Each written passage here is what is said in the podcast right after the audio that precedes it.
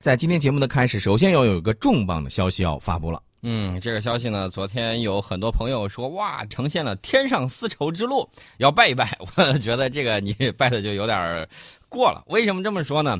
因为底下很多朋友都给他留言说，这个东西肯定是反导拦截实验、嗯啊。然后果不其然，国防部公布了这个消息，大家注意啊，这是国防部主动公布的这个消息。二零一八年的二月五号。中国在境内进行了一次陆基中段反导拦截技术实验啊，实验达到了预期目的。这一试验是防御性的，不针对任何国家。大家都知道，这个最近啊，东北亚的这个局势的这个问题，嗯，一一如既往啊。这个我们已经给你强调了，我们这个实验是防御性的，不针对任何国家。对啊，希望你们都能够听得懂。另外呢，这个我一直都说，要想了解我们的这个装备啊，我们这儿保密做的非常好。要看谁呢？你要经常有的时候要看一看美国媒体报道，他一报道才知道，哎呦，厉害了，我的国家又进步了。为什么这么说呢？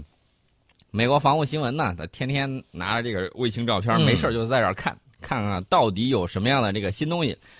最新的卫星照片呢，就表示中国陕飞公司正在大批量生产以运九飞机为平台的特种飞机。尤其是空警五百预警机正在大批量的交付，这比此前我们生产的空警两千和空警两百的这个速度要快得多。呃，然后呢，人家就分析了，这个防务新闻就说，这表明中国空军和海军终于确定了空警五百为通用的预警和空中指挥平台。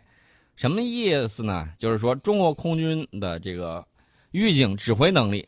嗯还有作战能力，由此要迈上新的台阶。对，之前呢有朋友是这样的说的，你看啊，咱们有空警两百，有空警五百，还有空警两千。呃，最初的时候，我记得呃有一些朋友在网上就问啊，说，哎，你们说这个空警两百和空警两千，这个是不是就是存在这个一个代差？是不是空警两千是就是最先进的？啊、这个东西是不存在代差的这个问题的，对对对无非是你使用的时候哪些效果会针对战场的这种预设条件，嗯效果会更好一些。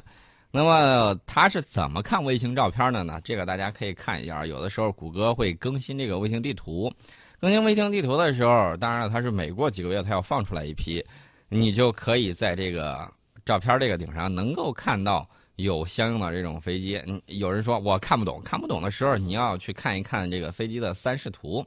看完三视图之后，从上往下看，你就能够判断出来是什么样的这种机种。这个就是看你在上中学的时候学的这个立体几何，还有平面几何几何，你学的怎么样了？啊，这个卫星照片判读呢，是一项怎么说呢？一项基本技能吧，看看你的这个水平如何。呃，它这个卫星照片呢，就显示陕西省汉中市陕飞公司这个机场上停放着八架空警五百的预警机。呃，这些预警机呢，我个人认为还是比较给力的啊。为什么这么说呢？因为大家可以看到啊，在去年十二月份的时候，呃，我看到这个卫星照片上呢，就有嗯显示说，中国海军的三架空警五百预警机部署在哪儿呢？海南省的陵水机场。这个地方是大家都知道是一个，呃，如果你想把控全局的话，这是一个战略的支撑点。嗯，所以说呢，这个地方有预警机，我觉得是毫不为奇的。另外一点呢，就是去年的时候，去年的时候，他们也说这个空警五百预警机被部署在这个西藏贡嘎机场啊。这个机场呢，当然大家要知道，如果说有些人想有异动的话，你这个空中力量绝对是一个非常给力的力量。嗯如何有效的进行预警和指挥，那么空警五百预警机呢，可以起到相应的这种作用。对，空警五百大家可以看雷达尺寸。重量都在大幅度缩小，但是它主要性能并不亚于空警两千，甚至部分性能呢比后者要更强。这个空警五百飞机背部好像安装有一个碟形的这个装置啊。呃，空警五百和这个空警两千呢，怎么说呢？就是说技术是在不断的发展的，我们可以从中呢看出来，中国军用的电子技术领域是在不断发展的这么一个现状。另外呢，我想强调一点，就是我们的预警机是什么样的水平呢？呃，毫不夸张的讲，可以领先美国一代，是这么一个情况。呃，为什么说领先呢？以后的时候你会看不到那些啊盘子呀、嗯平衡木啊之类的这种东西。以后你再看到的这个情况是什么呢？就是啊，飞机它就是飞机，气动外形就是保持原来的气动外形，嗯就是然后看不到原来的就是那种碟形装置啊，或者平衡木式的那种，是吧？对，然后它的这个飞机在机身上就可以内嵌上这种啊雷达的这种天线，整个融为一体。然后呢，它就可以进行更好的这种预警探测，这些东西呢都非常的给力。呃，当然了，作为这个飞行平台，我个人认为，包括运九在内。我个人还不是很满意啊，还没有达到我们理想中的这种战略空军的这种状态。我觉得最起码应该有一个再大一些的一个中型平台，嗯，再大一些的中型平台。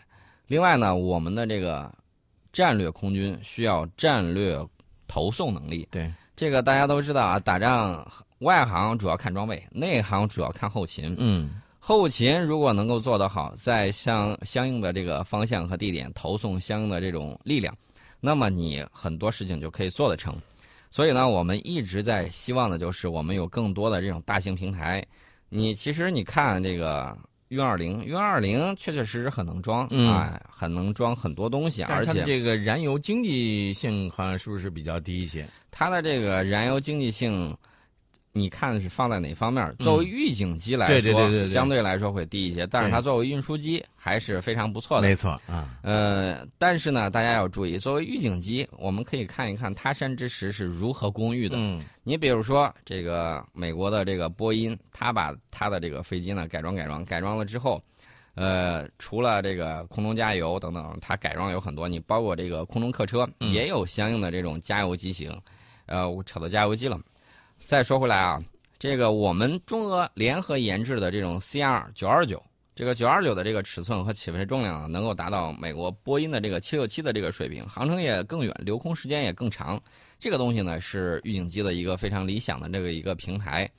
预警机啊，历来被誉为这个空中空中力量的这种力量倍增器。嗯因为它具有的这种远程预警，还有空中指挥能力，对指挥空中战役呢有着不可替代的这种作用。对，美国是当今世界上拥有预警机数量最多的国家。你看，现役的望楼、就是那个一三嗯嗯一三呢，它有三十一架；一二鹰眼预警机这个海军装备的有这个六十八架。这都将近一百架了啊，就嗯九十九架了嘛。啊，相比之下呢，我们海空军的预警机数量，呃，包括这个战斗机的这个比例啊，嗯就是它跟战斗机之比还是小于美军的，这个大家一定要看到差距。美国确确实实是在衰落，但是它是相对它自己是在衰落。嗯另外呢，我们进步很快，但是大家也注意，进步很快是在补以往的欠账。对，另外还有一个大杀器，给大家说出来，大家肯定觉得心里头拔凉拔凉。嗯人均嗯，啊，你想想，我们人均才拥有多少架？对，比它少的太多了。所以说呢，我们空中力量，尤其是在远离我国本土密集的这种地面雷达指挥网络的地方，要指挥组织大规模的空中战役的能力，我们可以实事求是的讲，还不如美军。嗯啊，即便是空警五百，由于它采用的是这个航程相对来说比较短的运九平台，航程还有留空时间也还不如一三预警机啊。要真正解决这些方案呢，呃这些方面的这种问题，嗯还要有待于我们国产喷气式大飞机。比如咱们的这个胖妞啊，，比如说这个 CR 九二九嗯啊，希望他们呢能够早一天呢啊，一个是早一天的服役，另外呢就是早一天的，呃，有更多的这种改装机型。嗯所以说大家就看到啊，这个确确实实我们要认识到我们跟世界最强国家的这种差距。你现在是世界第二，嗯还不是世界第一，嗯，这个差距就在这个里头。对。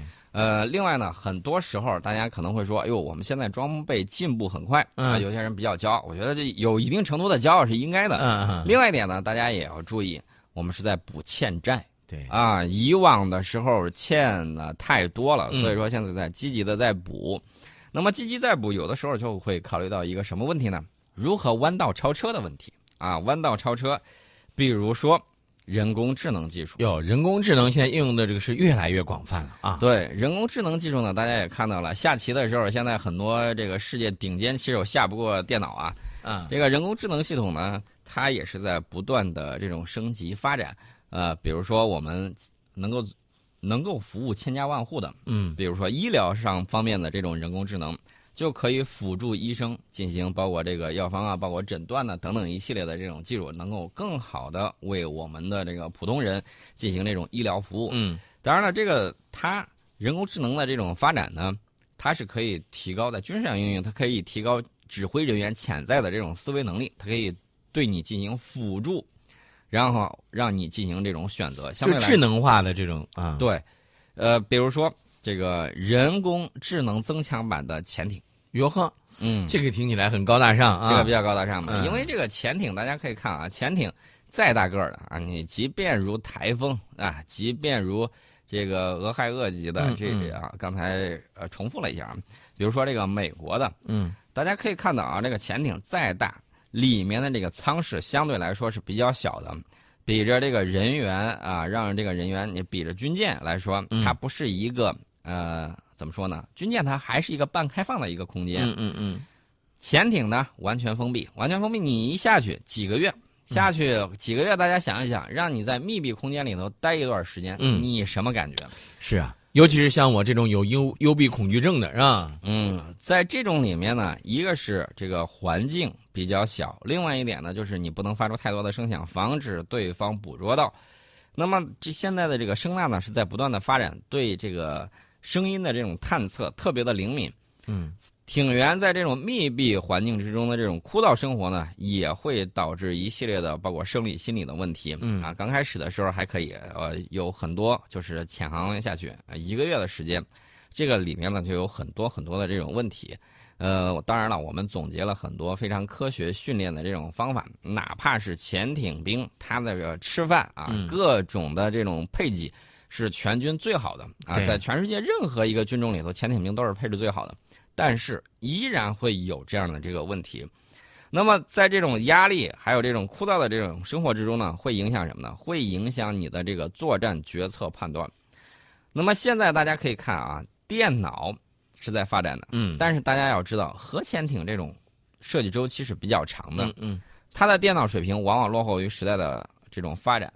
大家可以看这个五代机，大家有的时候老笑 F 二十二，说这个 F 二十二电脑不如这个 F 三十五，嗯原因就在这儿，因为它当时设计发展的时候，还没有抓得着这个电子科、电子信息技术发展的这种大浪潮。应该说这么说，就是现在这个计算机这个更新换代这个速度啊，那简直是这个真的是用日新月异来表表示啊。对而且大家可以看啊，军用电脑要考虑到这个安全性，呃最重要的不光是安全，嗯关键是它能够结实耐用。嗯它能够结实耐用，这有的时候就要牺牲一定的性能。它的重量，大家可以看军用笔记本电脑，防摔防砸啊，三防它做的非常好。对但是它的这个重量，包括这个运行的这个性能，嗯相对来说就会有一定的取舍。它的这个性能是无法领先民用电脑的。那么到目前为止，核潜艇的大部分思维功能基本上是靠人人工啊，啊，靠人工来作为终端来决定啊。比如说以声呐为例，几乎完全由人类的海军人员来进行判断，而不是由机器。对，那么随着这个人工智能的这种发展，我觉得这个未来的有一些工作呢，就可以交给他们来去做。嗯做的时候，他辅助进行决策，最起码能够完成一些低层级的这种决定。就是说它可以呃采集处理大量的这些数据，然后呢，它由人脑来进行判断，对，呃，它采取数据的时候，它人工智能也可以进行一些判断。初步的判断，啊，初步的判断是可以的。。这样的话呢，有助于我们从那个大规模的这种数据浪潮之中解脱出来，然后呢，把更多的精力集中到作战指挥上面。呃，所以大家就看到啊，这个包括美国在内啊，美国国防高级研究计划局去年的时候就有一个调查，这个调查呢是针对美国人对呃对手国家，这个也说起来很有意思啊，这个老是把这个周围的都当成他的对手。嗯他这个调查呢是这些国家的颠覆性技术都有啥？首当其冲呢，他说第一条就是人工智能技术。然后呢，这个当然了，我们也知道花样要钱的这个方式啊。虽然他说的是花样要钱，但是他认为利用人工智能提高潜艇指挥官的决策能力是有价值的。对，我记得我还在上这个中学的时候，嗯我当时听过一个广播节目，嗯这个广播节目呢就讲说我们的这个采访了一个核潜艇的艇长。当时我听了这个之后，我就非常佩服，为什么呢？这个核潜艇的艇长从海军学校毕业之后，然后呢进行实际的这种学习，学习完了之后，他还要再进进一步的升级，不断的在升级他的知识。光去学不同的这种科目，我指的是本科毕业之后，光学习不同的科目就达一百二十多种。所以他这是实际上是一个多面手的，各方面都需要了解。呃，不光需要了解，还能够正确的决策，对啊，如何指挥作战，如何了解你整体的这，尤其是核潜艇反应堆的情况，各个机械部件的情况，包括人员的这个指挥啊，包括人员心理的疏导啊，他全都得学。所以说呢，这个当时我要看了，这个绝对是国家的这种宝贝啊。呃，我记得那句话说的很通俗易懂啊，就是二十一世纪什么最宝贵？人才。嗯啊，这些人才呢，这种培养也是非常非常重要的。